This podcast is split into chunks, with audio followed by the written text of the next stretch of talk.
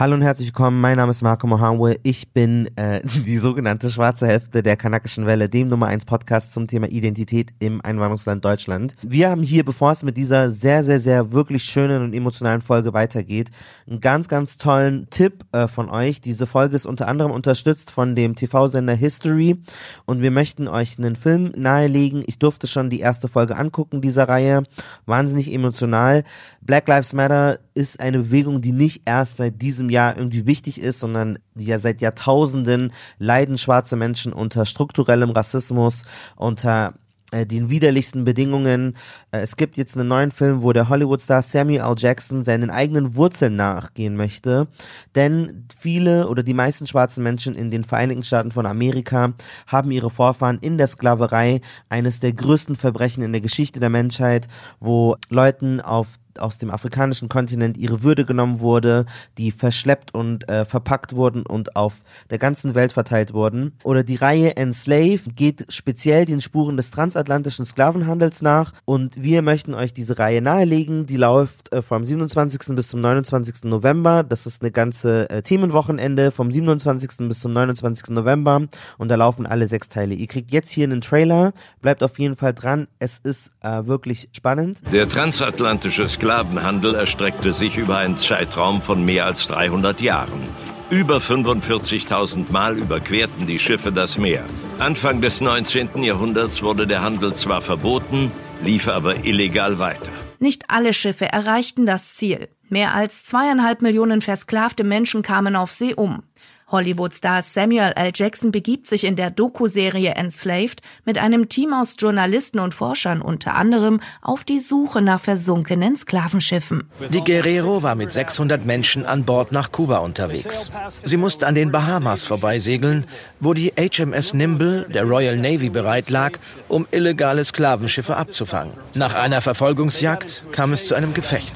Während der Nacht liefen beide Schiffe vor Key Largo in Florida auf einem Korallenriff auf. Das Wrack liegt auf dem Meeresboden wie Puzzleteile dieser Geschichte. Damit liefert es neue Erkenntnisse über das Schicksal der versklavten Menschen. Da unten liegen jede Menge wichtige Artefakte. Wie diese hier. Stücke, die wir aus anderen Wracks geborgen haben. Was ist das? Eine Zahnzange. Ich habe gehört, dass Sklaven oft aus Protest die Nahrung verweigerten. Man zog ihnen die Zähne, damit man sie besser zum Essen zwingen konnte. Denn nur kräftige Sklaven fanden auch Käufer. Aber Jackson will mit der Doku nicht nur Millionen von versklavten Menschen eine Stimme geben. Für ihn ist es auch eine Suche nach den eigenen Wurzeln. Ich wollte mehr wissen und habe einen DNA-Test zur Herkunftsbestimmung gemacht.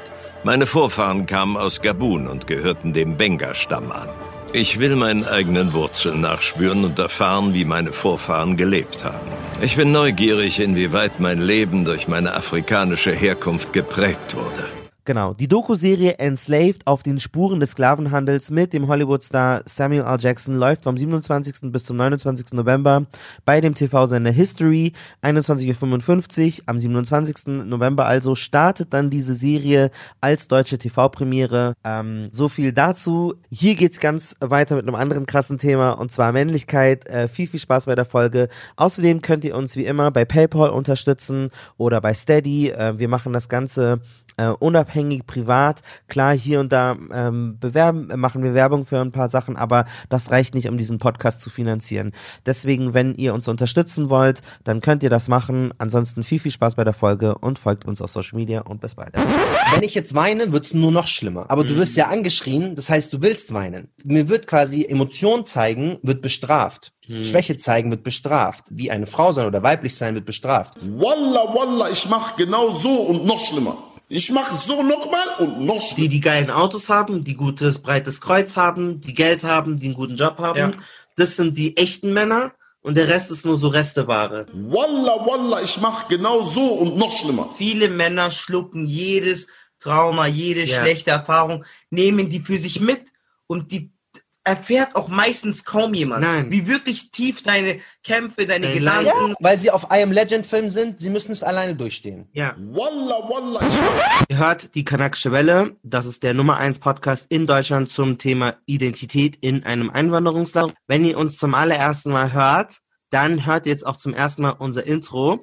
Mein Name ist Malcolm Ohanwe Mein Name ist Marcel Nadim Abourakir. Mein Name ist Leon Honde. Äh, gemeinsam sind wir Also, heute die Kanakische Welle.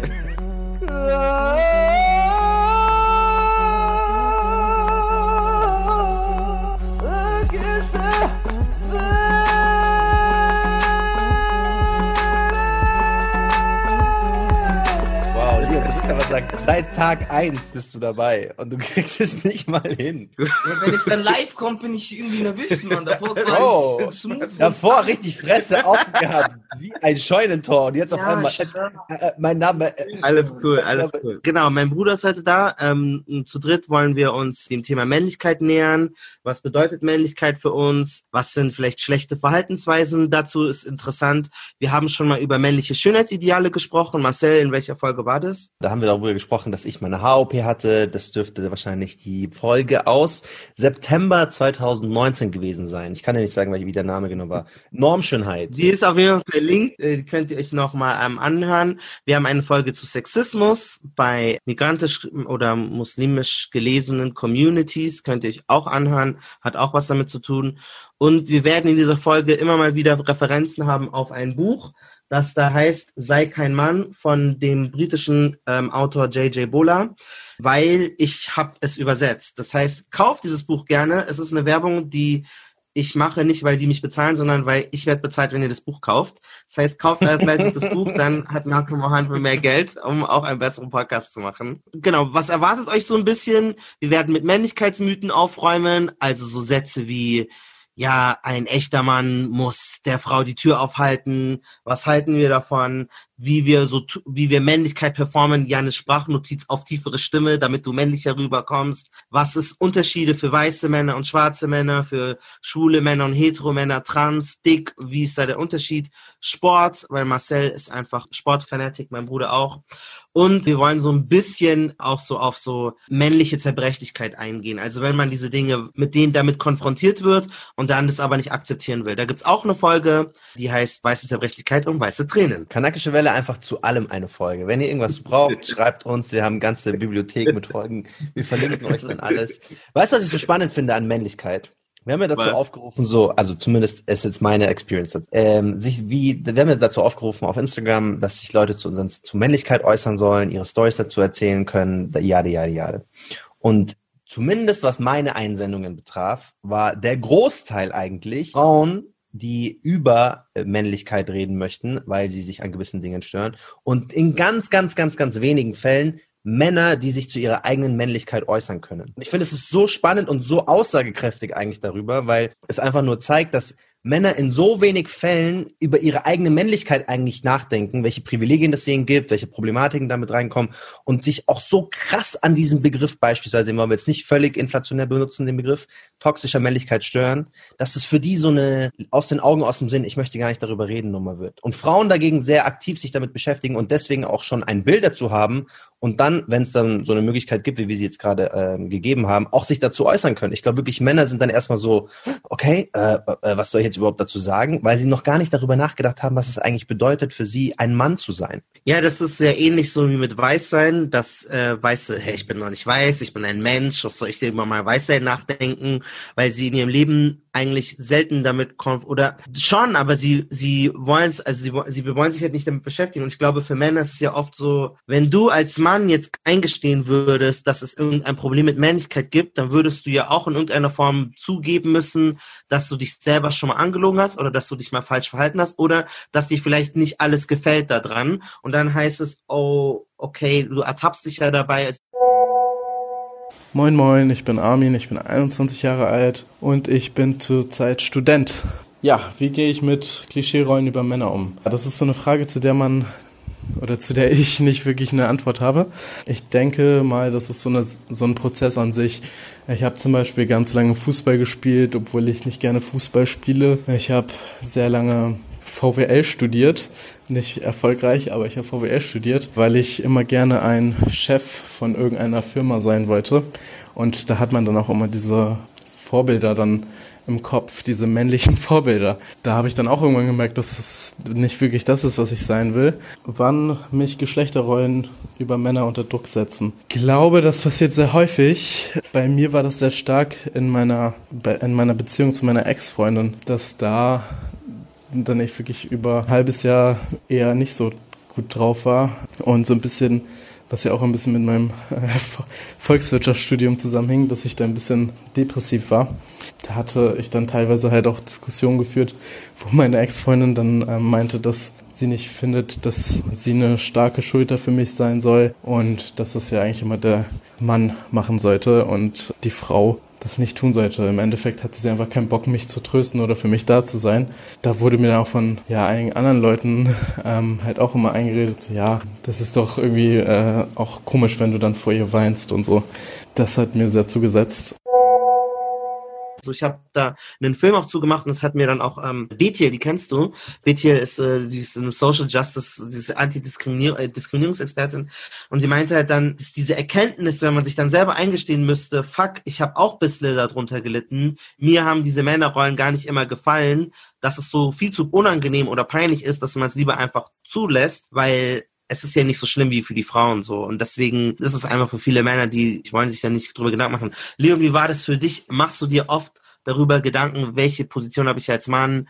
Habe ich Privilegien als Mann? Oder ist so Männlichkeit ein Thema, womit du dich öfters beschäftigst? Um ehrlich zu sein, mache ich mir kaum Gedanken darüber, über meine Geschlechterrolle oder über mein Mannsein ich genieße halt die Privilegien, die Freiheit, die absolute Freiheit, die man als Mann hat, aber wirklich aktiv mir Gedanken machen oder Situationen, in denen ich mir, mir jetzt irgendwie Gedanken darüber mache, ob ich ein Mann bin oder ob das irgendwie damit reinspielt, mache ich mir nicht, gar nicht. Also ich gehe einfach nur frei durchs Leben. Ich habe das nicht auf dem Schirm, ob ich irgendwie anders wahrgenommen werde, sondern. Wir wollen ja sowieso damit beginnen, wann das angefangen hat. Also wann wir uns als weil wir zu dritt zumindest, weil wir jetzt von uns sprechen, aber auch die, die jetzt zuhören, so ein bisschen begonnen haben, überhaupt ein, ein Bild davon zu bekommen, wann es überhaupt Geschlechterrollen gab, weil man sich selbst als einer gewissen zugeordnet hat. Und wir fangen ja wirklich es fängt ja im Grunde genommen im, im Kindergarten oder vor dem Kindergarten an, zumindest bei mir, wann ich begriffen habe, ich bin ein Junge, ich bin ein Mann, war für mich schon, also es war für mich so klar wie Kloßbrühe. Es gab Spielsachen Babyborn und es gab Spielsachen Bionicle. Bionicle war für alle Jungs, Babyborn war für alle Mädels, Frauen. Und mit diesem Bionicle sind auch die, alle anderen Sachen mit einbekommen. Also weil im Kindergarten, wenn du Bionicle gespielt hast, hast du Fußball gespielt. Du hast mit den Jungs Fangen gespielt, du hast dich mit den Jungs gerauft und das war so eine Art All-Inclusive-Programm und du warst entweder Team des oder du warst Team Babyborn, Malen, so, da gab es so ein, so ein Pony, da konnte man so die Haare streicheln, so. Also du warst entweder das eine oder das andere. Und da wusste ich mhm. sofort, okay, ich bin Team Junge. Das ist die Rolle, der ich irgendwie hinterherjage. Und dann natürlich, umso älter man wird, dann kommen natürlich neue Sachen dazu. Aber ich wusste ab dem Kindergarten, also mit drei, vier, fünf, wusste ich, okay, ich bin ein Mann so oder ich gehöre zu der männlichen Gruppe. Wann war das bei euch so? Ich würde mich da genauso anschließen. Also ähm, bei mir hat es angefangen, erst dann in der Interaktion aktiv mit dem weiblich oder mit, mit Mädels im Kindergarten. Also als ich im Kindergarten war, du spielst mit den Jungs, Jungs weinen nicht, wenn man sich verletzt, ist auch immer so Spruch von den Erzieherinnen. Du bist ein Junge, du musst stark sein. Ähm, Im Kindergarten, also ich kann ganz klar sagen, mit drei, vier, wenn man in den Kindergarten geht, war dann Jungs sind Team Blau, Team irgendwie coole Tiere, Mädels sind irgendwie feminin, Pferde, was weiß ich. Und ja, ich würde das genauso unterstreichen wie bei Marcel. Also ab dem Kindergarten sofort, dann war es klar weil dann warst du in, sozusagen in der Rolle und das war dann auch festgelegt. Hallo, mein Name ist Boos. Ich bin Rapper, Sänger, Entertainer, Schauspieler und komme aus Hamburg. Wann habe ich gemerkt, ein Mann zu sein? Ich habe es bemerkt, als es hieß, ey Junge, willst du mal mit anpacken? Du hast doch kräftige Arme. Und war so im Raum und guck so alle kleinen Mädchen an in meiner Klasse und merk so, oh, die haben keine kräftigen Arme. Ich glaube, ich bin wohl ein Junge. Ne? So fing es erstmal an. Ich bin ein Junge. Für mich hat Mann sein nicht so viel zu bedeuten. Also ich finde, dass ein Mann am Ende des Tages, oder so gesagt, ich habe mich selber nie damit beschäftigt, dass ich ein Mann bin, um ehrlich zu sein. Das Einzige, was ich jetzt so aus dem Stehgreif sagen kann, ist, wir haben ein, anderes Geschlechtsteil und sind der Frau vielleicht in der Regel physisch überlegen. Aber mehr hat es für mich nicht zu bedeuten. Es bedeutet für mich nicht mehr Macht, es bedeutet für mich nicht mehr Power, es bedeutet für mich nicht ein besseres Positioning, es bedeutet für mich all das nicht. Ich finde das schon krass, weil ich und Leon, wir hatten einen Kindergartenfreund mit der hatte so Puppen, mit denen wir auch gespielt haben, so Actionfiguren. Und das heißt, wenn es Actionfiguren war, konnte man mit denen spielen. Aber wenn er jetzt mit Barbies gespielt hätte, dann nicht. Obwohl es eigentlich genau das Gleiche ist. Ich habe mal äh, Kinder im Kindergarten gehabt und die haben Dings gewonnen und haben die Seifenblasen bekommen. Die eine Seifenblasenpackung war kleiner und blau, die andere war doppelt so groß und rosa mit einer Prinzessin drauf. Das heißt, die doppelt so große Seifenblasenpackung war ja viel besser, weil da ist mehr, dann kannst du mehr Blasen machen. Aber die Jungs wollten die nicht haben. Die wollten alle die kleine blaue. Und ich so, hä, die ist doppelt so groß. Bist du dumm? Nein, die ist nicht für, Mäd die ist für Mädchen, die ist nicht für Jungs. Die nehme ich nicht. Und da habe ich schon gemerkt, dass es gar nicht grundsätzlich darum geht, was die Aktivität ist, sondern wie sie von außen bezeichnet wird und markiert wird. Wenn du Jungs sagen würdest, dieses Fußballspiel ist irgendwie Mädchen rumrennen oder so, dann würden es Jungs vielleicht nicht mehr machen wollen. Bestimmt gibt es da manche, die trotzdem stark genug sind und sagen, ja, ich will es aber trotzdem machen, weil mir macht es einfach Spaß rumzurennen. Aber es kommt drauf an, wie du etwas verkaufst, auch so mit Backofen. Wenn du einen Mann drauf machst, dann denkst du, ja, wie mein Baba, da möchte ich auch backen. Wenn es aber nur ein Mädchen drauf ist, dann denkst du dir, i, das will ich nicht, ich möchte doch nicht backen, so. Und ich glaube, weil ich lange Haare hatte, haben mich die Kinder immer gefragt, ob ich ein Mädchen bin. Ich hatte halt lange Dreadlocks, so die bis zu meinen Schultern gingen. Und deswegen wurde ich immer gefragt, ja, ist er ein Junge oder ein Mädchen? Ist er ein Junge oder ein Mädchen? Ist er ein Junge oder ein Mädchen? Weil allein, dass du längere Haare hast, war schon für die zu viel, es war schon zu anstrengend, für deren Gehirne das irgendwie. Und dann habe ich schon gemerkt, okay, so Geschlechter spielen eine Rolle. Das waren dann so Sachen, wo du es gemerkt hast. Oder als Junge, du musst tragen helfen, ähm, du musst andere. Was habe ich gehasst? Meine Eltern sind einkaufen gefahren. Da gab es immer diesen Anruf, wir sind jetzt unten. Boah, und meine tot. Schwester sitzt in ihrem Zimmer, sie chillt und ich wieder. Ja. Ich muss runterlaufen, Sachen hochtragen, noch ja. einmal runter, ja. die Kiste hochtragen. Ich habe meine, ich habe die verflucht. Ich habe die verflucht. Ja, oder es ist trivial. Es ist wirklich trivial. Aber ja, aber auch eine Erzieherin, die sagt irgendwie, wir brauchen Stühle, gibt's hier starke Männer, die mir helfen oder so. Und obwohl Kinder sind gleich stark, es ist jetzt egal, ob wenn du äh, wenn du acht oder neun bist, machst keinen Unterschied, ob Junge oder Mädchen, denn du hast nicht mal Pubertät aber die Erzieherin sagt dir schon, ich brauche paar starke Männer, die müssen mir jetzt helfen, die Stühle herzutragen. Und dann denkst du, ja, wenn du nicht gehst, dann bist du ja kein richtiger Mann. Also meldest du dich und musst dann die Sachen schleppen. Und ich weiß, wie ich immer die Männer ausgelacht habe, die sagen, ja, ich habe Rücken oder so. Und dachte ich, ach, du bist kein, du bist ja nicht stark. Und ich weiß auch, sagen, man dachte, man ist männlicher, wenn du fest dazu packst. Wenn du zwei Stühle gleichzeitig Ja, wenn du zwei Stühle gleichzeitig nimmst. Oder wenn man Tisch trägt, wer so was, du passt ja gar nicht richtig, so, du musst kommen, du musst dann angespannt sein und so richtig krank. Was ist, wenn du es einfach nicht schleppen willst? Aber du, du wolltest halt Mann sein Deswegen ja. hast du das halt gemacht und wolltest so beweisen, wie viel du tragen kannst, ja. weißt du? Woher glaubst du, kommt das? Weil das ist ja schon so früh, wenn wir von unserer Kindheit, Jugend sprechen, das ist vor Social Media, bevor wir diese Influencer hatten, bevor wir Filme im Grunde genommen hatten. Wer hat uns beigebracht, dass das eine für uns vermeintlich gut ist und das andere vermeintlich schlecht? War das so, würden wir jetzt dumm sagen, ja, unsere, unser Baba oder unsere Mama haben uns gesagt, so, ja, mach dies, mach das? Oder woher kommt es? Es muss ja so tief drin sein, wenn wir als Kleinkinder schon verstehen, okay, wir wollen jetzt männlich sein, auch wenn wir gar nicht männlich sein wollen. Ja, das geht tief zurück. Also, wo willst du da anfangen? Da kannst du ja ja, aber erinnerst du dich? Also hat zum Beispiel euer Vater zu euch gesagt, hey, du musst so und so und so sein und dann dachtet ihr euch, ja, okay, Papa hat gesagt, ich muss so und so und so sein. Oder gibt es gibt's so Momente, die, an die ihr euch erinnert? Ja, erstens das. Oder du merkst doch zum Beispiel, wenn ein Mann im Fernsehen in Anführungszeichen sich weiblich verhalten hat, dann war er immer, er war nie ein Boss oder wo es gut funktioniert oder jemand, wie er sein will, sondern vielleicht ist er der eine Nebencharakter, der drei Wörter sagt und nur der beste Freund von irgendwem ist und du willst nicht so sein wie der. Du möchtest so sein wie Will Smith. Du möchtest so sein wie Bruce Willis oder so. Du willst ja auch der Held sein und wenn der Held so ist, dann möchtest du dich so verhalten. Ich weiß noch, als Kind habe ich Harry Potter geguckt und kennt ihr diesen einen Film, wo diese Schulenspiele sind oder so. Ja, ja, ja genau. Ja, und diese Fleur von der Frauenschule, die ist als erstes direkt rausgeflogen von diesem Internat. Ich denke so, hä, sie ist die beste von allen, die setzt sich durch. Und dann dachte ich mir so, okay, da sind vier Leute.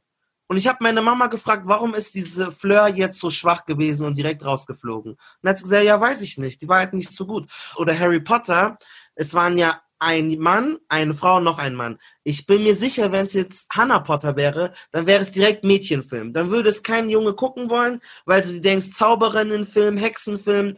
Und Jungs geht für alle. Jungs ist universell, weil es ist nicht schlimm, wenn ein Mädchen einen Film anguckt mit starken Jungs. Aber Mädchenfilme angucken, wusste ich schon als Kind, möchte ich nicht. Ja, mit Klamotten ja auch. schon sofort, wenn du anfängst, Klamotten zu tragen. Das ist das erste Bild. Klamotten. Als die Kinder Ja, aber überleg mal, schau mal, Leon. Du entscheidest dich als Kind nicht Klamotten zu tragen, sondern deine Eltern kleiden dich. Das sind die Eltern, ja. Zum Beispiel mein kleiner Bruder, Shoutout Luca, hat als Kind mit so einer Babyborn gespielt. Und ich erinnere ja. mich noch, als ich dann, da, also mein Bruder würde dann so zwei, drei gewesen sein, also war ich sieben, acht oder sowas.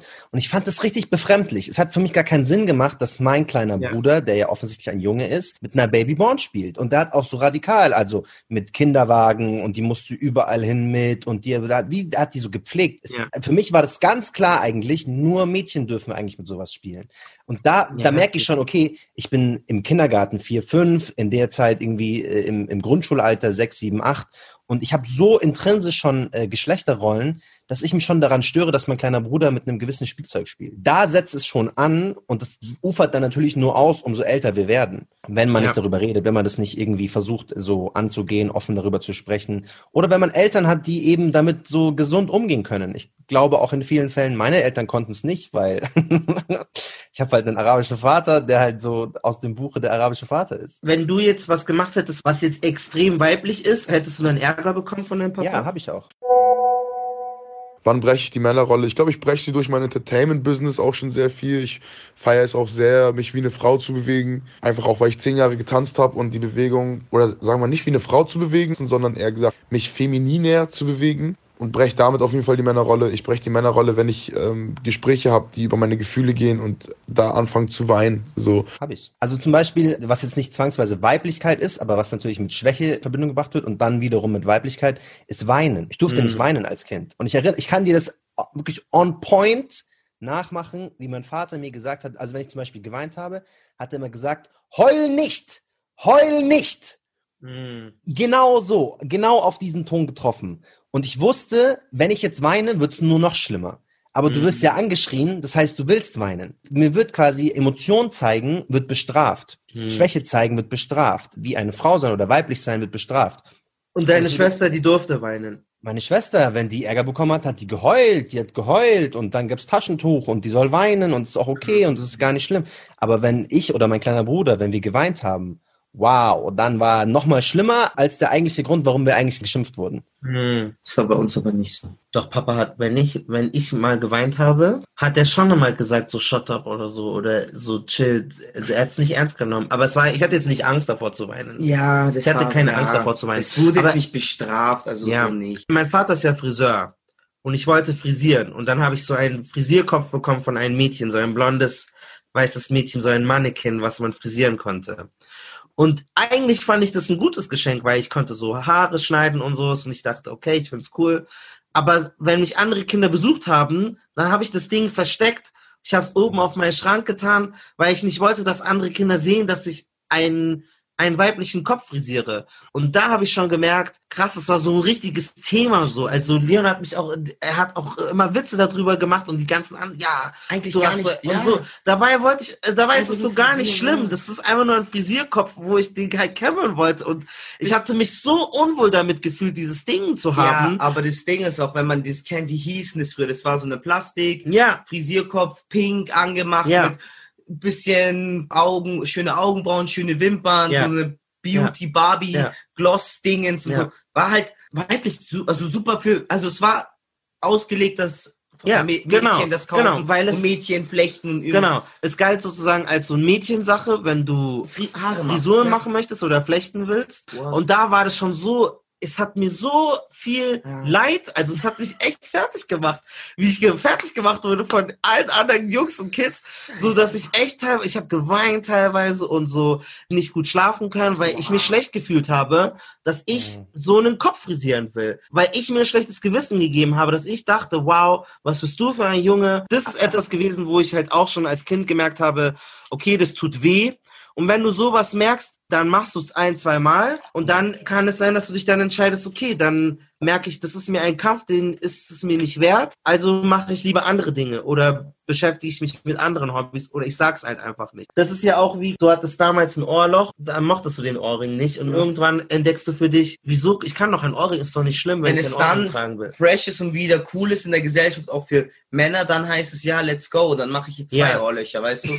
Aber davor, Ohr, Ohrring, hä? Und dann merkst du irgendwann, oh, es gibt Chris Brown oder es gibt 50 Cent oder so, es ist cool, dann trägst du es auf einmal so. Und das ist halt immer das, Auch interessant, so ein Wechsel von erst weiblich gesehen und dann geht es doch auch für Männer. Natürlich geht es auch für Männer und so ein Shift und dann erst, wenn es dann so akzeptiert ist, kannst du es dann auch als Ja, aber wir, da haben wir ja vorhin schon drüber gesprochen, dass es immer so, es gibt, muss so Kernmomente geben, dass Männer mit, entweder mit viel Reichtum oder mit viel, mit viel Followerschaft, mit viel Berühmtheit, müssen so den Kernmoment setzen, um Dinge gesellschaftlich als Norm irgendwie etablieren zu können. In ganz vielen Dingen, wo wir immer sagen würden, so, ja, das ist jetzt nicht klassisch männlich vielleicht, muss es einer vormachen und wir machen es nach. Krank. Ja, vor allem das ändert sich ja zum Beispiel bei Prince und bei Air hat ja Will Smith ganz oft so Shirts, die nur, die bauchfrei waren. Die waren so damals, war das halt in den 90ern, hat er das so getragen.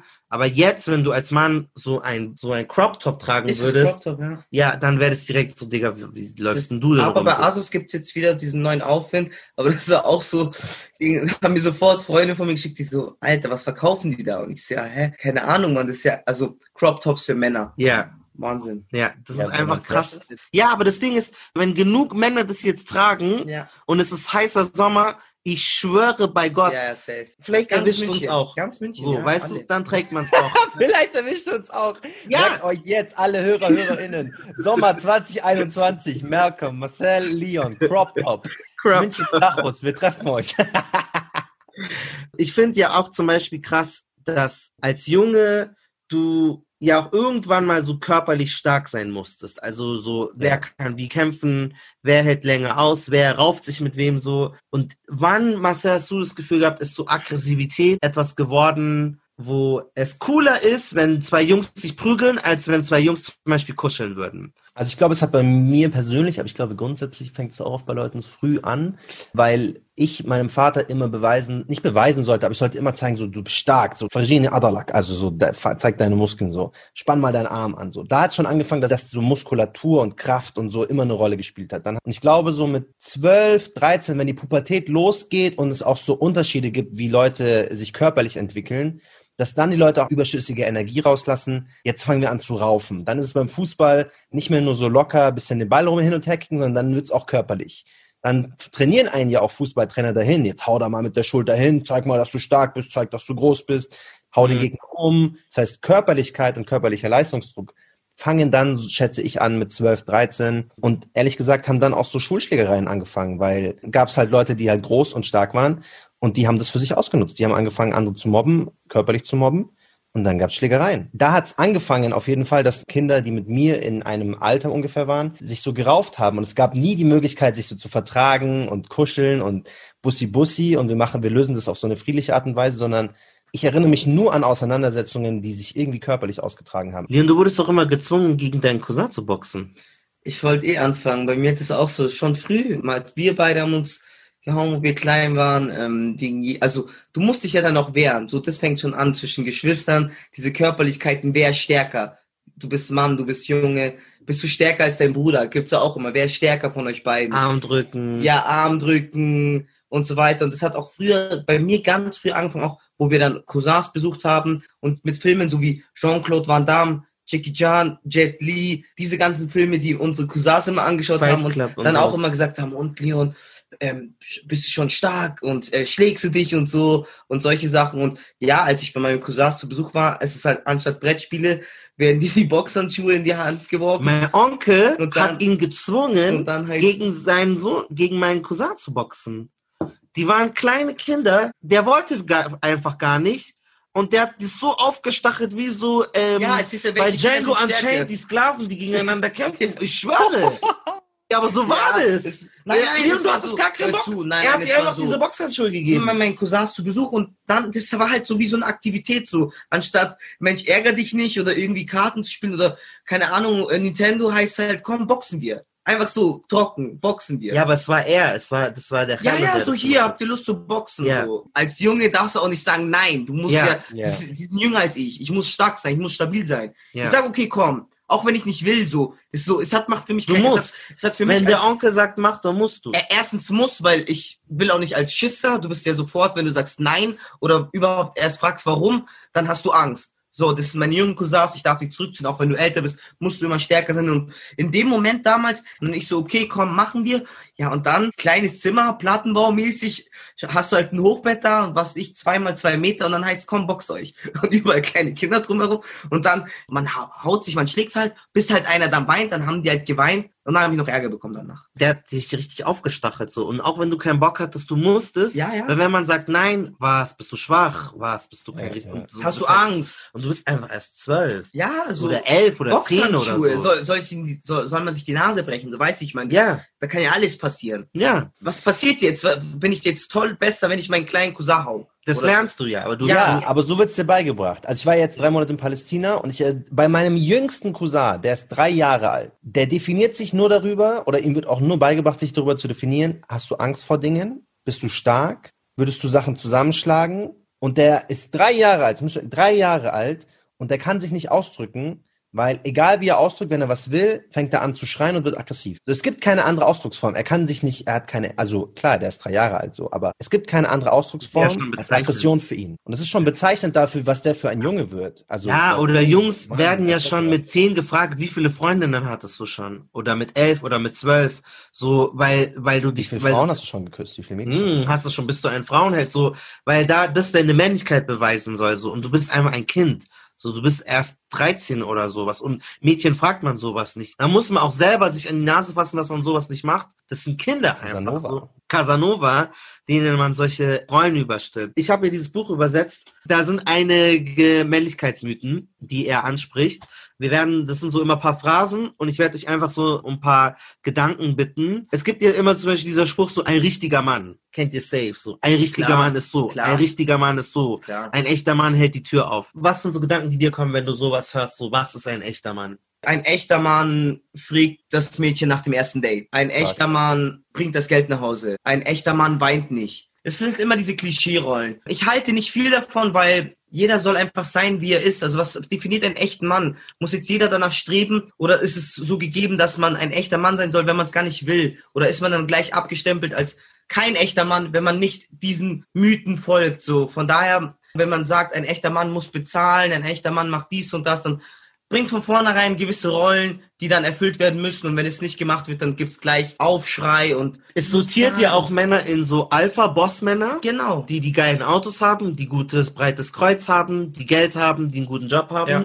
Das sind die echten Männer und der Rest ist nur so Resteware, die es nicht geschafft haben, die gescheiten echten Männer zu sein. Das ist ja eigentlich, was so ein Spruch macht. Und ich finde aber in Teilen verstehe ich, warum Menschen oder warum Männer gerade dem so hinterherjagen, weil es funktioniert nach dem Leistungsprinzip. So, du bist es, dann kriegst du was. Also wenn du ein echter Gentleman bist, dann kriegst du zum Beispiel ein Kompliment von einer Frau oder du kriegst ein Kompliment von deiner Schwiegermutter. Ich habe mal ein Mädchen gedatet und die war Tänzerin. Und dann waren wir bei einer Tanzaufführung und ich habe ihrer Mutter die Tür aufgehalten und also so beim Rausgehen. Und dann hat eine andere Frau, die auch durchgegangen ist, dann so gesagt, oh, das ist aber noch ein richtig echter Mann, ein wahrer Gentleman. Und dann nur diese sympathischen Worte der Schwiegermutter, also damals, haben mich so, ah, okay, ich Das ist verstehe. eine Belohnung. Jetzt, wenn ich so, wenn ich so und so handle, dann kriege ich diesen Blick und diese positiven Kommentare. Das heißt, ich Ja. werde das jetzt weitermachen. Wenn ich essen gehe, werde ich anbieten, dass ich dafür alle zahle. Wenn ich dann die aus der Tür aussteige, halte ich hier die Autotür auf. Das heißt, es ist dann schon so ein Leistungsprinzip, wo du anfängst, so zu handeln, weil du siehst die positiven Vorteile für dich. Ja. Das heißt, ja. I get it, ich verstehe, warum Männer so handeln.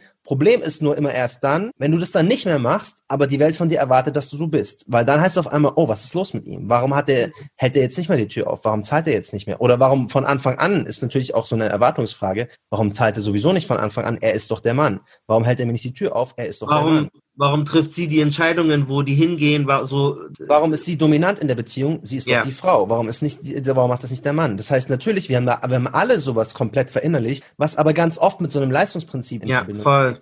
Und ich dann total verstehe, warum Leute sind, weil ich genauso war oder auch bin. Weißt du, wenn auch jetzt mit, mit jemandem, wenn ich jemanden date, ich wollte schon die Bombe platzen lassen, aber da ist der Podcast nicht bereit.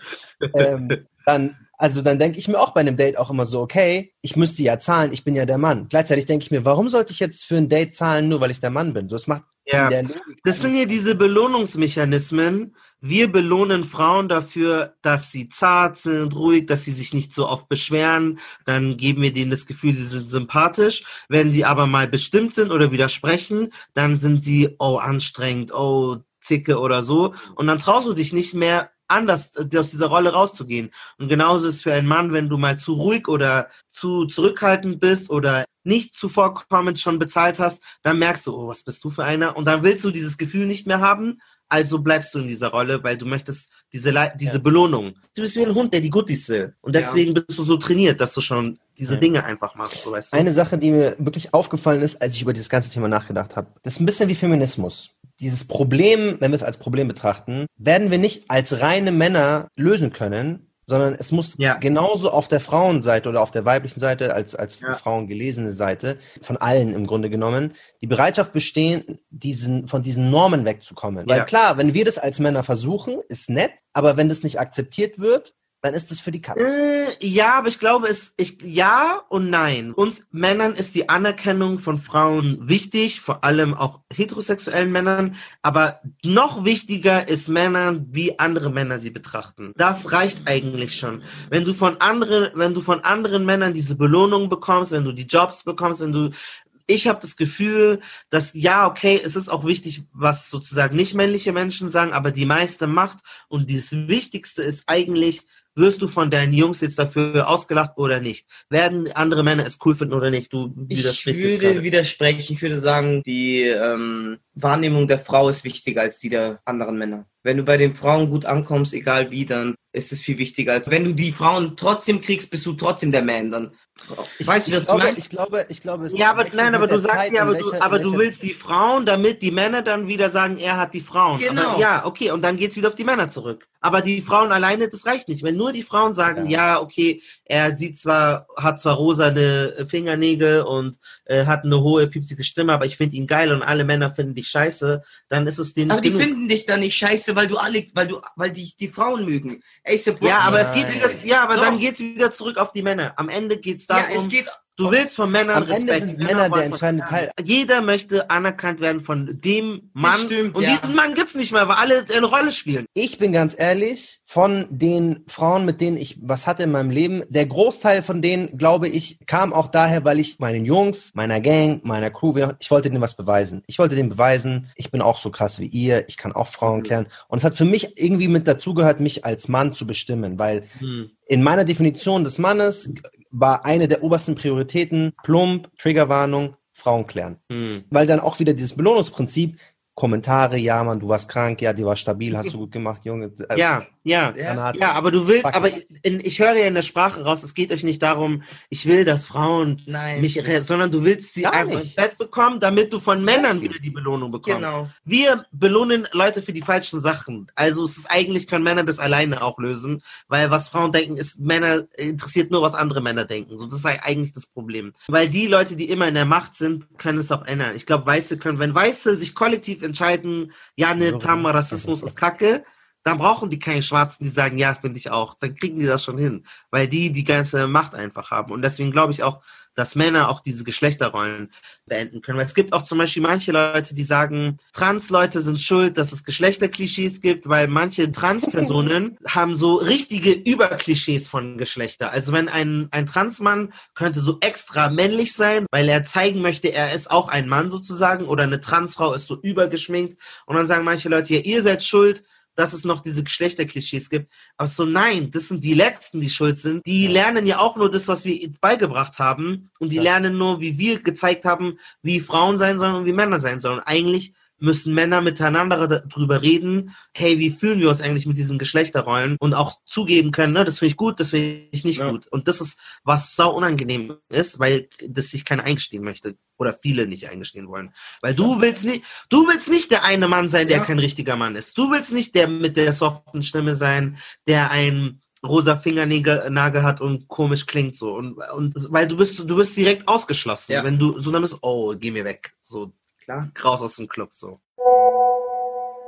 Also ein bisschen zu meiner Erfahrung mit ähm, toxischen Männlichkeitsrollen als immer wieder Problemthema in meinem Leben. Ich bin ein queerer, eher femininer Tierarzt und arbeite damit in einem doch sehr konservativen Beruf. In vielerlei Hinsicht konservativ, aber vor allem empfinde ich es immer als sehr konservativ, nämlich gerade in diesem Bereich der doch, ja, wie ich finde, veralteten Geschlechterrollen und habe einfach immer wieder ähm, sehr unter diesen toxischen Männlichkeitsbildern gelitten als ähm, junger Student, als Praktikant, äh, mit wirklich Beleidigungen von Landwirten, mit total unangenehmen ähm, sexistischen, chauvinistischen Sprüchen von männlichen Kollegen, ähm, finde ich es einfach total problematisch, dass dort immer wieder trotzdem diese Männlichkeitsbilder und Rollen so gefördert werden und auf andere projiziert werden und vor allem auf mich auch projiziert werden als ähm, vielleicht jemand, der nicht diesen klassischen Bildern entspricht und auch zum Glück nicht diesen klassischen Rollen entspricht. Äh, ein anderer Mythos, den er beschrieben hat, ist der nette Kerl. Also das bedeutet, wenn ein Mann sich auf einem Date mit einer Frau freundlich verhält, zuvorkommend ist, immer nett war, lieb war, erwartet er, dass sie sich in ihn verlieben muss oder sie Sex mit ihm haben muss oder sie muss auch nett zurück sein, weil er ist ja kein Arschloch, er ist ja ein Lieber. Warum steht sie nicht auf ihn? Und wenn sie nicht auf ihn steht, sondern nur auf Arschlöcher steht, dann ist sie schuld, weil er ist doch ein lieber Kerl. Er hat sozusagen einen Anspruch auf ihre Zuneigung sozusagen. Mhm. Und er sagt, dass viele Männer dieses nette Kerl gar nicht authentisch nett sind oft, sondern sie wollen wieder belohnt werden. Sie wollen ein Gegenbild sein zu dem Arschloch sozusagen. Und du lachst jetzt gerade. Boah, ich fühle mich nicht ertappt fühlen, aber ähm, nein, super interessant. Also nein, ich bin ja von Haus aus einfach ein netter Typ so aber okay, ist es falsch zu sagen, wenn man nett ist, dass man auch einfach Nettigkeit zurückerwartet, also einfach Höflichkeit. Aber was, wenn sie einfach dich nicht feiert? Wenn sie ja, aber dann darf sie, dann soll sie auch nicht frech. Ich bin ja auch nicht frech, oder? Ich glaube schon, es gibt dieses Phänomen, gibt dass du dir Phänomen. denkst, ich bin doch der Auf Liebe. Ich bin so, ein guter Typ. Wieso willst du einen Arsch? Ich, ich bin doch Zum nett. Beispiel, wenn ein virales Video ist, wo ein Kerl einer Frau Antrag macht, die sagt, nein, was für eine, ne, sie hat eine richtige, warum sagt sie nicht ja? ja? Sie will halt einfach nicht vielleicht so, weißt du? Sie muss ja nicht. Kennt ihr dieses klassische? Nein, oh, du hübsche, du schöne. Dann sagt sie irgendwas, wo sie nicht reagiert. Ach, du bist sowieso hässlich, du dreckige, ich will dich nicht. Ich schwöre, ich schwöre, ich schwöre. Und das zeigt, nein, hör zu. Weil das zeigt, du denkst, weil du nett warst, hast du nett Nettigkeit ja, aber soll ich, aber soll, wenn sie da nicht nett zurück ist, dann ist sie eine dreckige okay, sonst. Nein, ich sag Okay, warte, warte, warte. Erzähl, erzähl, erzähl mal, ich möchte jetzt ganz spezifisch wissen. Leon, von deiner eigenen Erfahrung auf Dating-Apps. Ist es erfolgreich, der nette Kerl zu sein oder das Arschloch zu sein? Ich bin ganz ehrlich, nett bringt gar nichts. Nett, bringt, bringt gar nichts. nichts. Der nette Pointless. Typ hat immer verloren. Das ist so. Aber ihr bewertet es ja wie so Strategien. Warum ja, ist es einfach nett, weil aber du es ist Strategie. Nein, nein, es, es ist. Ja. Zu. Nein, aber Marcel, warum bist du nicht einfach nett, weil du genuinely du, nett bist? Aber du kommst nicht voran. Weil es nicht funktioniert. Schau mal, wenn du Beispiel, wir reden ja jetzt die ganze Zeit über Dating, weil es auch ja. in dem Punkt, glaube ich, gut passt, weil du es immer angefangen hast. Ja, die, genau. Wenn du als Mensch als Mann, du meldest dich bei Tinder an und du versuchst es wie als mit deiner natürlichen Persönlichkeit, als der Nette. Und ja. du merkst, okay, bringt dir nichts. Du kriegst Matches, aber keine Antworten, weil du einfach flach bist, Lash.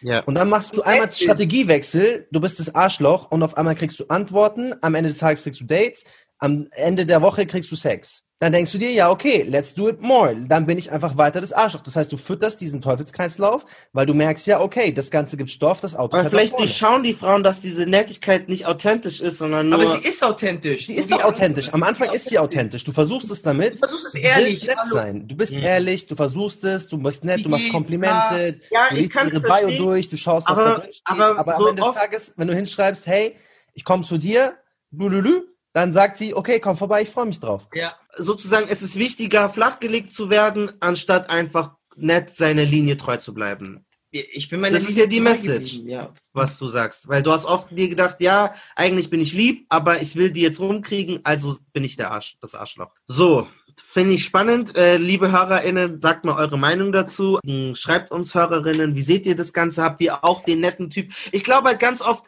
ist er der nette Typ, am Ende ist er noch schlimmer ja, als der böse Typ. Das stimmt, weil es Er tut so auf das nett, auf jeden Fall. er macht das so auf voll lieb und ja. am Ende schlägt er sie vielleicht ja. noch krasser als jemand anders oder beleidigt yes. sie noch heftiger oder so oder redet oder redet nett zu ihr Und mit seinen Jungs, er sagt, oh Schatz, ich vermisse dich, bla bla bla. Sobald er aufgelegt hat, die alte, da, da, da. Und natürlich durchschaut sie das irgendwann und denkt sich, ja, gib Ja, mir so. natürlich. Was er auch ganz oft beschreibt, ist, wenn Jungs sich Komplimente machen, dass sie sagen, ja, ist jetzt nicht schwul gemeint, aber du siehst gut aus heute. Oder, ey, gut, dass Hashtag no aber homo gemacht. nicht schwul gemeint, aber sieht nice aus oder so. Und du denkst eigentlich so, okay, harmlos, aber eigentlich ist es so, hä, warum kannst du nicht einfach ein Kompliment geben, so? Weil Männer so Angst davor haben, einfach nett zueinander zu sein, dass es einem so schlecht ausgelegt wird und weil sie auch eine ganz krasse Homophobie in sich drinnen haben oft, dass sie, das, das ist mit das Schlimm, also das Schlimmste, das Unmännlichste, was es gibt für einen Mann, ist es, Homo zu sein. Und deswegen, um deine Männlichkeit immer aufrechtzuerhalten, selbst wenn du nur deinem Kumpel sagen willst, deine Schuhe sehen geil aus, musst du nochmal klarstellen, Klar. aber ich bin kein, ich bin nicht gay, so, niemals. Ich hab das gar nicht mehr. Also ich sag zu meinen guten Freunden, Bruder, du schaust krass aus. Geiler Haarschnitt, super Klamotten, keine Ahnung. Das ist, vielleicht weil wir jetzt älter sind, ist es nicht mehr so. Ich glaube, du bist in dem Sinne besonders, weil du hattest du hast nochmal ganz andere Eindrücke als der 0815 Kanake. Aber es ist einfach Love, so ein bisschen so Friendship und Love. Ich glaube, ich glaube, dass da auch ein Wechsel da, also auch Wie ist es denn bei dir, Marcel? Ich glaube, dass dieses auch unter Männern und unter Jungs, der Kanake, wie auch immer, dass man sich jetzt mehr Liebe zeigen darf, auf jeden Fall mehr verbreitet ist und auch offener gesehen werden kann.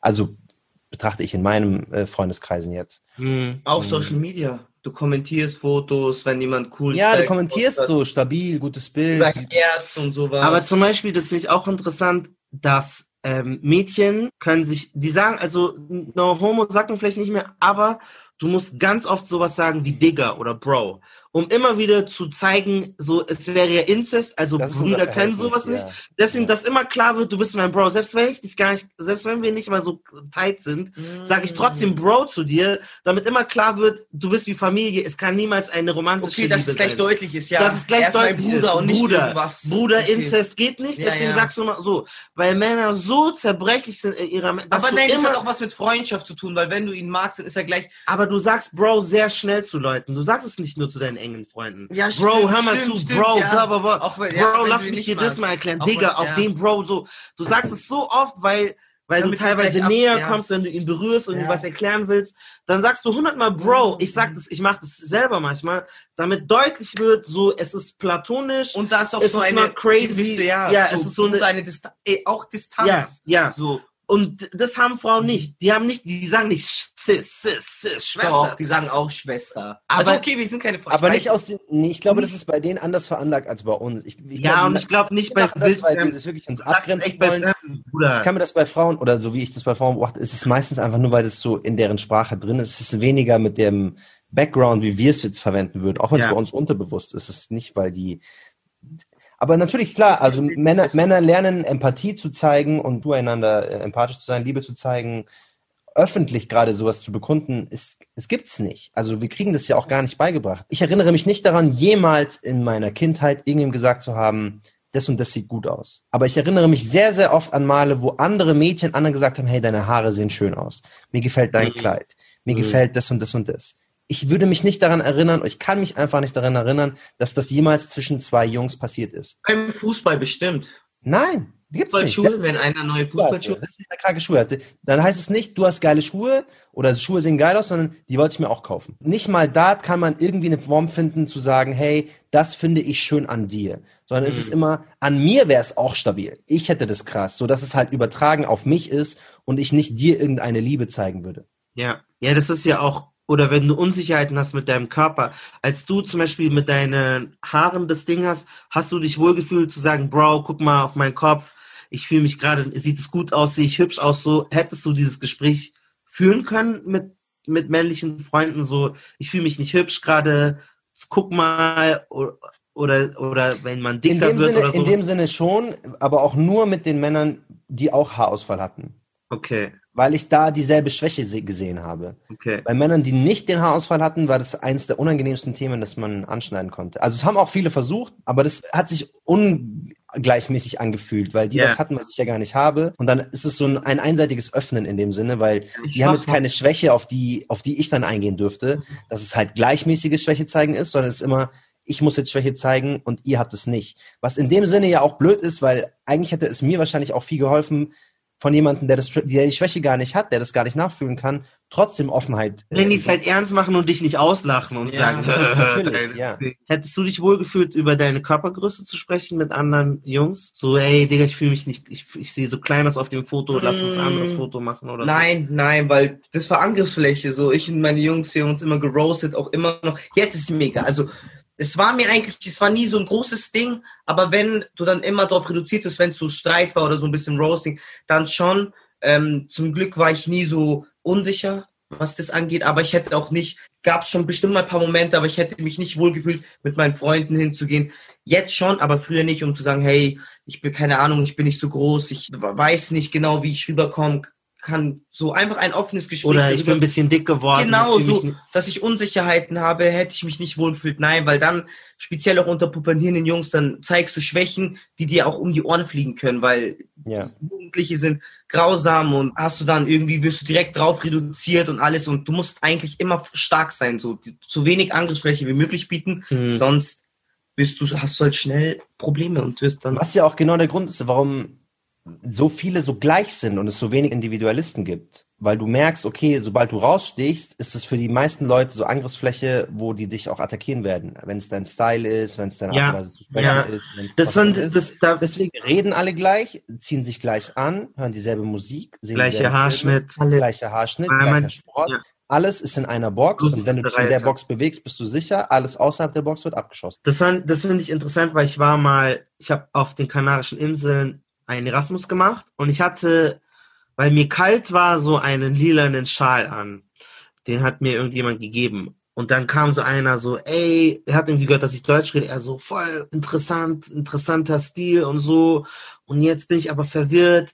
Also, ich hatte kein Wort mit dem gewechselt. Er meinte so, also entweder bist du so voll der coole, freaky Typ und so, hast einen interessanten Stil oder du bist einfach schwul. Und da war ich so, hä? Was bedeutet das genau? Und dann habe ich mir über diesen Satz Gedanken gemacht und dann ist mir so klar geworden, als Mann darfst du nur einen gewissen Geschmack haben und wenn du dann da rausgehst, dann ist es so spannend, interessant, extravagant, irgendwie besonderer Typ Mann.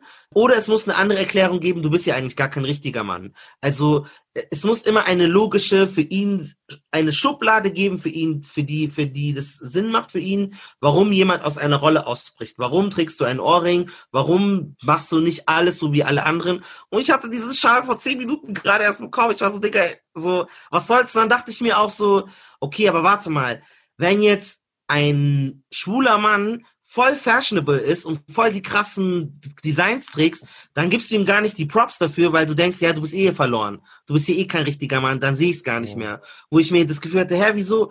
Entweder du findest den Schal cool oder nicht. Warum ist er dann auf einmal uncool, wenn du das Gefühl hast, ich entspreche nicht deiner Form von Männlichkeit so. Und da ist mir auch klar geworden, so, also dieser kleine Kommentar hat so ganz viel darüber gezeigt, wie, wie eng diese, diese Rolle ist. Männer weinen nicht, darauf sind wir auch schon eingegangen. Da haben wir auch ähm, äh, eine Psychologin gehabt. Hören wir doch mal rein. Ich bin ähm, Psychologin und arbeite gerade in einem Krankenhaus auf einer psychiatrischen Station. Ähm, und da sind logischerweise eben auch Männer manchmal in Behandlung. Und meine Erfahrung ist, dass ich schon mehrmals das erlebt habe, dass gerade Männer so in dem Alter 40 plus zu mir ins Therapiegespräch kommen und das Erste, was die sagen, ist, sie wollen ja nur, dass ich anfange zu heulen. Ähm, und ich dann sage, "Nö, eigentlich nicht. Also wenn Sie weinen möchten, können Sie das, aber das ist nicht ein Muss hier. Und dass es aber ganz, ganz äh, unangenehm belegt ist, dass viele wirklich das Gefühl haben, sie würden von mir ausgequetscht werden und quasi gezwungen werden zum Weinen. Je nach Verlauf ist es denn ja schon auch so, dass wenn man sich besser kennenlernt und so, natürlich dann irgendwie auch die Patienten anfangen zu weinen, weil das ja natürlich auch sehr intime Themen sein können, die man da oder die wir da gemeinsam besprechen. Und das dann wirklich so ein Gefühl ist, dass ich regelrecht ein schlechtes Gewissen bekomme, weil mir dann gesagt wird, ah, jetzt haben sie es ja geschafft. Jetzt haben sie mich ja weich gekriegt und jetzt, jetzt haben sie mich ja weinen sehen.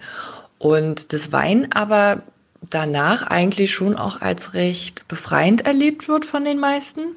Also anfangs ist da eine ganz große Scham, aber danach ähm, ist es eigentlich oft so, dass sie sagen, boah, das hat mir eigentlich ganz gut getan, mal zu weinen. Und das bei wirklich vielen der Fall ist, dass die teilweise jahrzehntelang, 20, 30 Jahre nicht geweint haben und dann Geschichten erzählen, wie ja, meine Eltern sind an einer ganz schlimmen Kriegserkrankung gestorben, da habe ich auch nicht geweint. Bei der Scheidung von meiner Ex-Frau habe ich nicht geweint. Also das ist schon wirklich heftig, wie, wie wenig gerade Männer anscheinend in der Generation 40 plus, so zumindest meine Erfahrung, ihre Gefühle ähm, abkoppeln und äh, die wirklich so gut wie gar nicht nach außen zeigen. Ja, super interessant. Also da sieht man halt einfach, wie schwierig und wie ungewohnt und wie neu ist es für Männer, Emotionen zu zeigen und wirklich sich, kann man zerbrechlich sagen, sich zerbrechlich darzustellen oder einfach nur ehrlich und ehrlich zu seinen Emotionen zu sein und ja, dass auch sie sozusagen gleich in dieses Bild geschmissen wird, von wegen, du willst mich nur knacken und dann bin ich nicht mehr ein richtiger Mann. Diese ja, so Agenda, diese... Männer sollen weiblicher gemacht werden, so du willst. Ja, und du bist auch nicht mehr ein starker, standhafter Mann. Wenn du einmal Emotionen zeigst, hast du gleich einmal so, ein,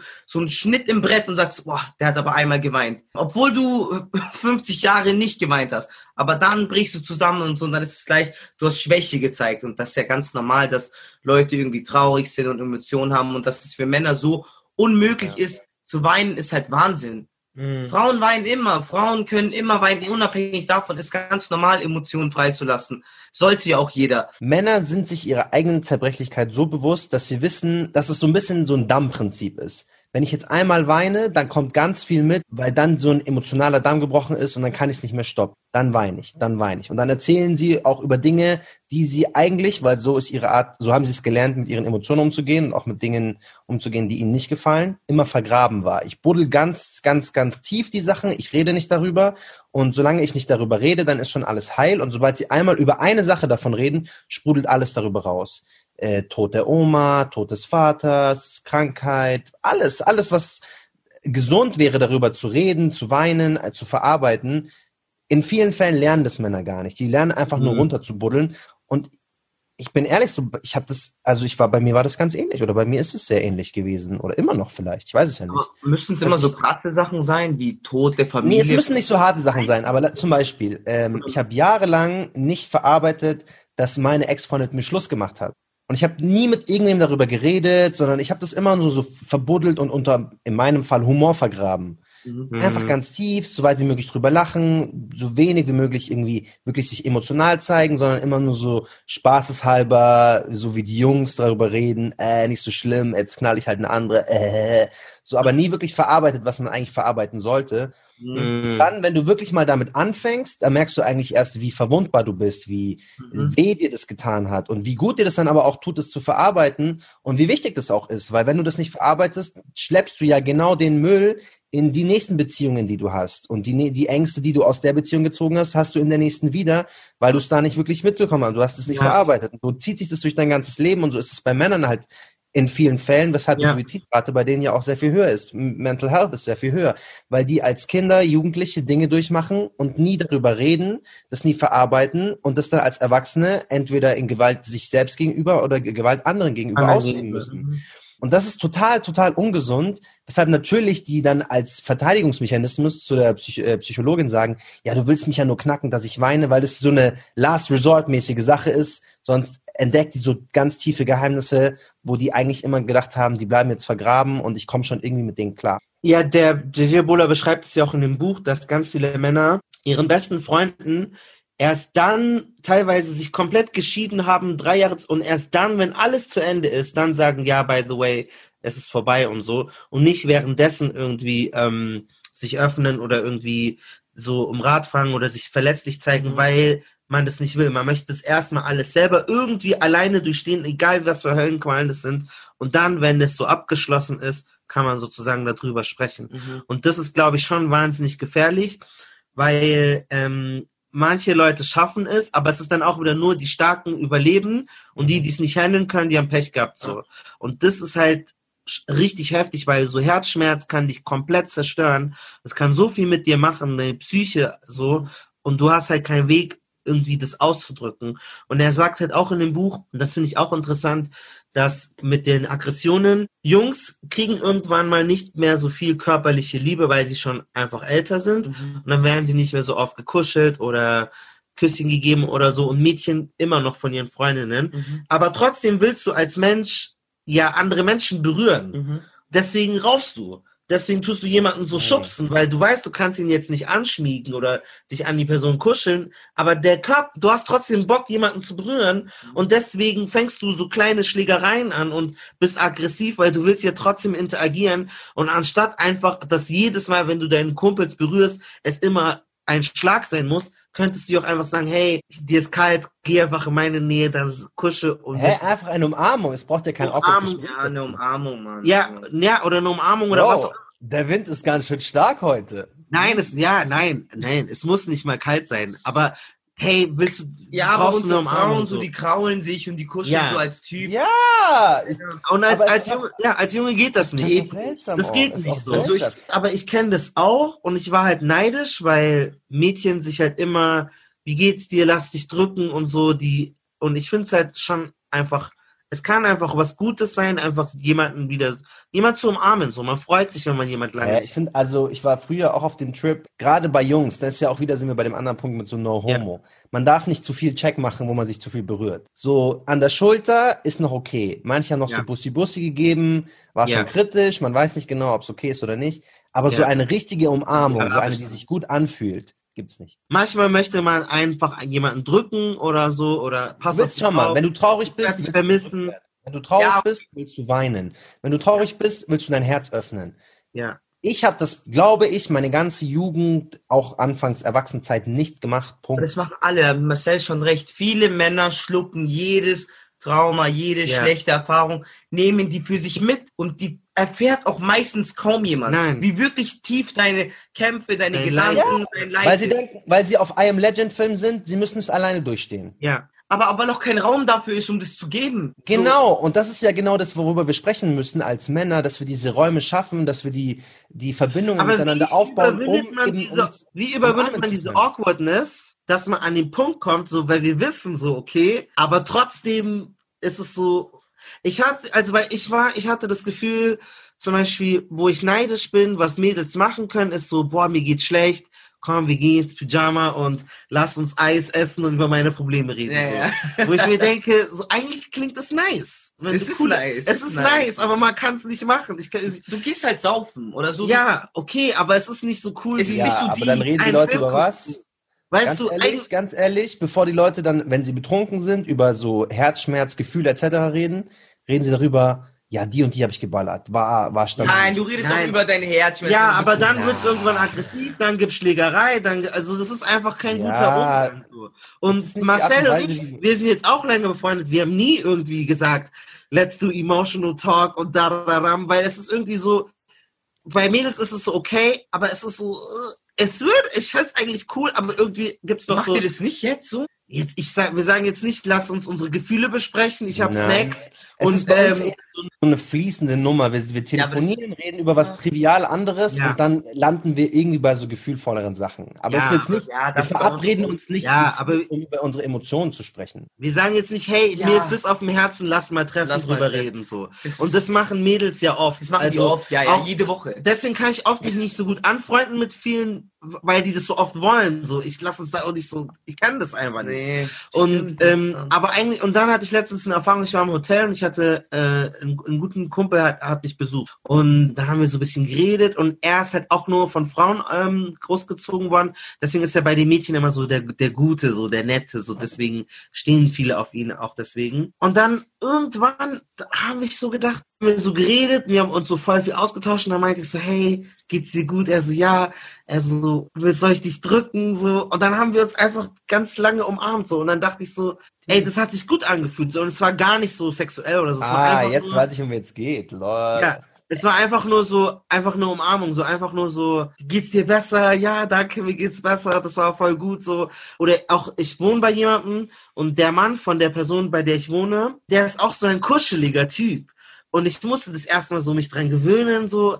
Und der merkt halt, der spürt es halt und dann, und dann fühlst du dich einfach besser. Er ist und, empathisch und lieb, so ja, der so liebe lieb. Typ. Und ich ja, glaube auch, okay, du ich musst rauskommen aus deinem Freundeskreis, wenn du jetzt so, das, das auch kann was Kulturelles sein, Ja. wenn es so Allmann, so, die sind ja auch, die haben so andere, die umarmen sich einander. Wie, du bist in Maastricht ja gerade. Sind die so? Sind die so auf so, sind die so kuscheliger vielleicht? Man ist schon herzlicher, keine Ahnung, man ist einfach, äh, was heißt kuscheliger? Ja, ich würde einfach sagen, einfach so, man redet mehr über wirklich so, das kann ich schon sagen, ich habe mehr über so zwischenmenschliche Probleme geredet und schlechte Tage und Sorgen und jeder konnte sich austauschen, egal ob Mann oder Frau oder was weiß ich für ein Geschlecht und mhm. ähm, es war, es war viel so einfach empathischer.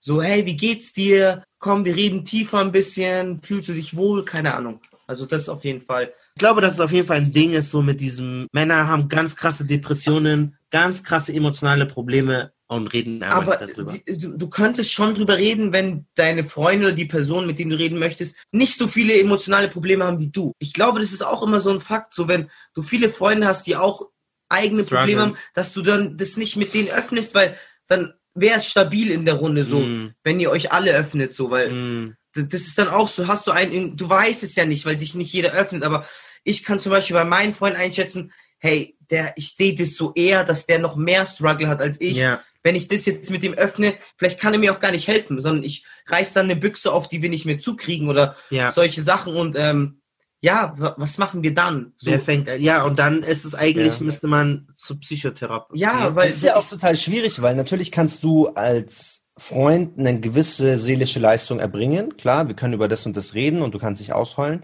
Aber bei so Verarbeitung spielt, spielt immer einen großen Teil auch das, was du für dich selbst machst. Also mhm. wie du selbst damit umgehst, wie du es nochmal am Schluss verarbeitest, während du schon längst Hilfe von anderen bekommen hast. Wenn du das aber auch nie gelernt hast, kann es natürlich immer noch dazu bleiben, dass du die Wunde offen ist.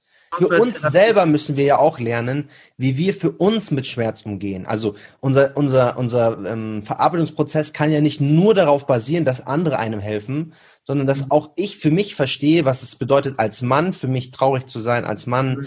äh, enttäuscht zu sein und das für mich zu verarbeiten, ohne jetzt deine Hilfe, ohne die Hilfe von der Person, die ich date, ohne die, ohne meine Eltern etc. Warum ist es dir so wichtig, diese Verschlossenheit zu wahren? Wovor hast du Angst, wenn du deine Schmerzen mehr offenbaren würdest? Manchmal kann man zu tief graben und dann wird das Problem schlimmer, als es eigentlich ist. Das Bewusstmachen ist vielleicht dann Das Sache. Bewusstmachen und sich das ein Bewusstsein, dass das Bewusstmachen das nur noch mal schlimmer machen könnte, ist auch so eine Angst, wo du so eine Angst vor dem Unbekannten. Es könnte sein, dass es jetzt katastrophal wird, könnte mhm. auch sein, dass es gut läuft.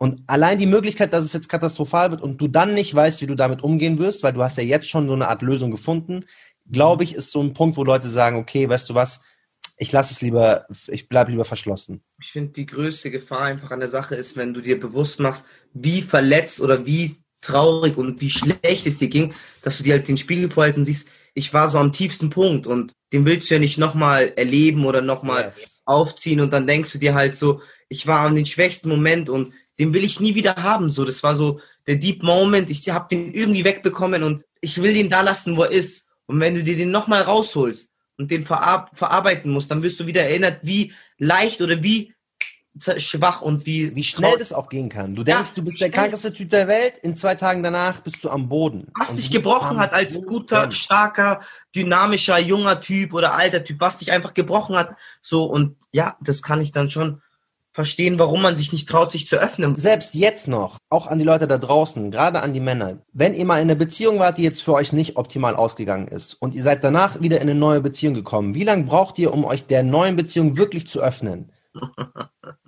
also mal eine ernsthafte Frage für die, auch für Frauen. Wie lange braucht man, um sich wirklich einer neuen Person wirklich zu öffnen, obwohl, weil man schon Wunden davon getragen hat, man hat sich die Finger schon verbrannt? Gibt es so eine größere Verletzung, die in dir schwelt, die du noch gar nicht, die du eigentlich ansprechen solltest, wo du sagst, ey, das hat mich echt verletzt, aber ich habe mich, ich habe nie zugegeben, dass es mich so verletzt hat oder dass ich darüber reden will oder dass ich das noch irgendwie bearbeiten möchte. Ist jetzt hier Mental Health Folge, oder? Folge 2! also ich habe letztens einen TikTok darüber gesehen, tatsächlich. Ja. Und das hat die Sally, kennst du ja auch, äh, mir geschickt. Wenn man früh independent werden musste, mhm. dann also sich auf jemanden einzulassen, fällt einem dann sehr, sehr schwer. Mhm. Wenn du das dann aber tust und dir dabei dann die Hände verbrennst oder mhm. verwundet wirst oder verletzt wirst, dann bist du so ein bisschen gebrandmarkt und denkst dir lieber, okay, weißt du was, dann mach ich lieber ganz alleine. Weil diese Erfahrung, sowieso einmal abandoned worden zu sein, beispielsweise meistens ist es von den Eltern, mhm. und dann nochmal das Vertrauen in eine andere Person oder eine andere Familie gesetzt zu haben und das dann auch wiederum nicht zurückgezahlt bekommen zu haben, weil du beispielsweise Schluss gemacht hast oder weil beispielsweise mit dir Schluss gemacht wurde, weil egal was passiert ist im Grunde genommen. Mhm. Nach diesen Erfahrungen bist du an dem Punkt, wo du sagst, okay, weißt du was, ich mach's alleine. Dann fällt es mir Leuten auch, wie mir auch, sehr schwer, Hilfe anzunehmen. Dann fällt es Leuten sehr schwer, sich auf andere Menschen einzulassen, sich äh, anderen Leuten zu öffnen. Das sind so äh, Kettenreaktionen, die weit verbreitet sind. Also ich wollte dir nur sagen, ich finde, dass mich interessiert es voll. Und wenn du drüber reden möchtest, kannst du. ich meine, ja, aber wirklich, also ich finde ich find das halt voll recht. gut, weil ich habe das Gefühl, ich lerne dich noch mal besser kennen. Ich spüre mehr deine Seele so, obwohl du so weit weg bist, sag ich so voll so, oh, mein Bruder, ihm widerfährt. Nein, weil die Leute jetzt denken, ich sitze so weinen vom, mir geht's richtig gut. Ich will die drücken. Nein, mir geht, ich weiß, dass es dir gut Leben. geht. Aber ich finde es schön, weil es uns enger auch einfach macht. Und Leon ja, kennt absolut. Schau mal, ich bin also ganz ehrlich. Schau mal, ich bin ganz ehrlich. Deswegen habe ich jetzt nochmal so, weil ich habe das Gefühl, ich kriege mehr davon, weil ich mehr von dir kriege. Yes, und absolut. wir einander mehr absolut. lieben und vertrauen. Schau mal, auch lernen. Ich hoffe, wir werden uns niemals das gegenseitig Dolch in die Rücken stechen Nein. oder so. Aber ähm, deswegen, also weißt du, ich meinte, das hat einen guten Effekt, so eine Beziehung zu ändern. Nein, aber wir sind ja, also wir schweifen auch ab, aber wir sind ja. ja das perfekte Beispiel dafür. In der Art und Weise, wie wir uns kennengelernt haben, wie wir zusammen ja. gearbeitet haben, die Themen, die wir miteinander besprochen haben, haben wir eigentlich, verglichen zu anderen Freundschaften, die ich habe, in kürzerer Zeit eine viel engere Bindung aufgebaut, weil wir uns emotionaler einander geöffnet haben. Mhm. Im Grunde genommen ist dieser Podcast unsere Freundschaft das perfekte Beispiel dafür, wie es laufen sollte. Also wenn du dich dem anderen öffnen kannst, wenn du das Gefühl hast, okay, deine, deine, deine, deine Geheimnisse sind da gut aufbewahrt, du kannst dir ein bisschen öffnen, wie auch immer, dann entsteht eine Verbindung zwischeneinander, die plumpes, die und ja. die habe ich geklärt, das und das Auto fahre ich, einfach dir nicht geben werden. Yes, und du sparst so viel Zeit, du kannst schon in einem halben Jahr so viel closer einfach werden ja. und dich mehr auf jemanden verlassen, als wenn du ewig lang mit der Person chillst mhm. und nie an diesen Punkt kommst. Das ist ja auch so, darf man Kernessenz von Freundschaft, ja. Mann, dich fallen zu lassen, über Sachen zu reden, mit denen du jetzt nicht überall mit allen reden kannst und was auch interessant ist, zum Thema zurückzukommen.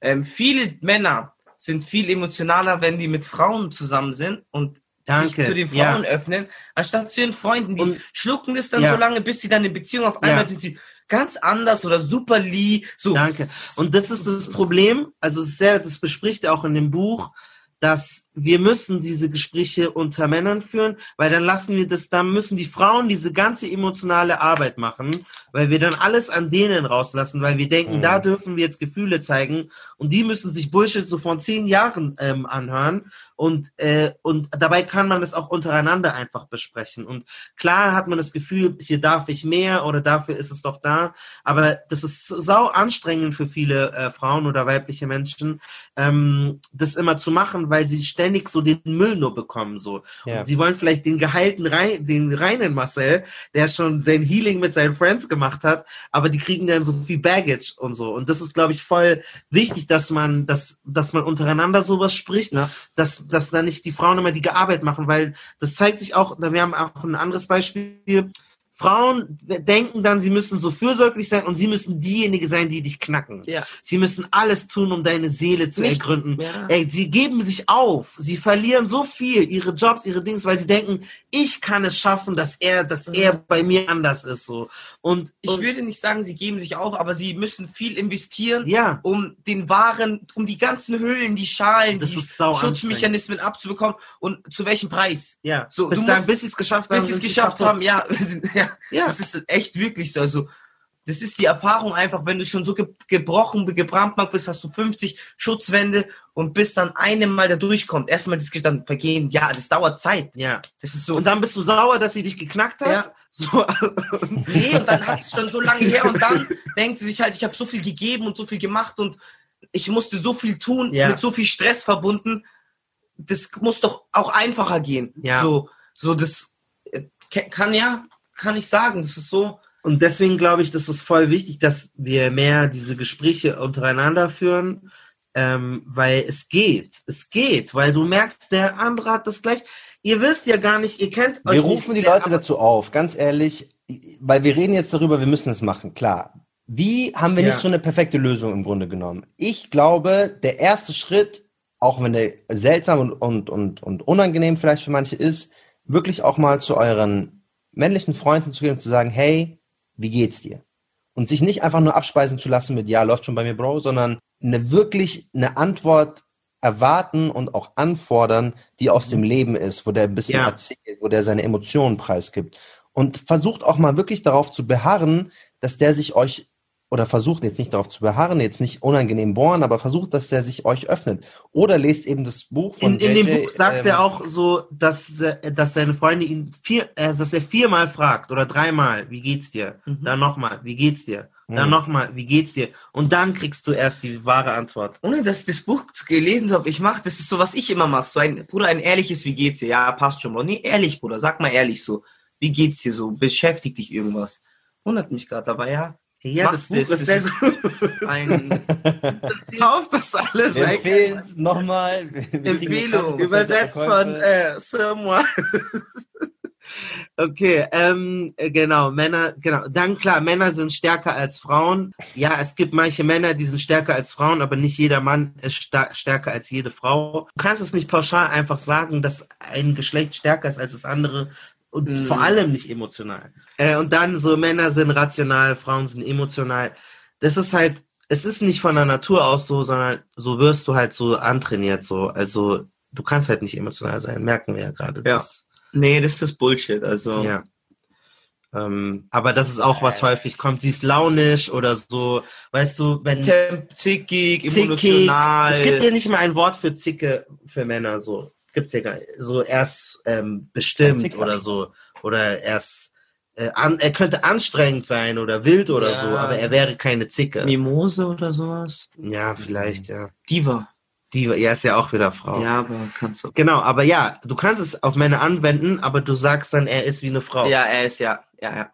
Hast du recht. Genau, das sind die Mythen, die sind am Anfang von dem Buch. Jetzt haben wir die so ein bisschen durch. Das war Part 1 unserer Doppelfolge zu Männlichkeit und Rollenbildern. In zwei Wochen, also in der nächsten Folge, sprechen wir über männliches Performen. Wir sprechen über die Vergleiche mit anderen Jungs, unserer Penisse, Armdrücken, Tattoos oder wie behaart man sein musste und über den Napoleon-Komplex. Also wenn kleine Männer vielleicht das Gefühl haben, overperformen zu müssen über Muskulatur oder Humor. Wir sprechen auch darüber, welche Rolle Sport im besonderen Fußball für Männer gespielt hat, welcher Safe Space der Locker Room, also die Umkleidekabine gewesen sein kann. Und wir sprechen natürlich auch über Male Fragility. Also unbedingt in zwei Wochen wieder einschalten. Bis dahin Gebt uns 2, 3, 4, 700.000 Euro über Steady oder PayPal. Macht einen Screenshot von der Folge, packt die unbedingt in eure Instagram Story oder teilt uns auf Twitter. Und wenn ihr ein Apple-Gerät habt, dann gebt uns eine 5-Sterne-Bewertung im App Store. Das war's. Vielen, vielen Dank fürs Zuhören. Bis zum nächsten Mal. Peace.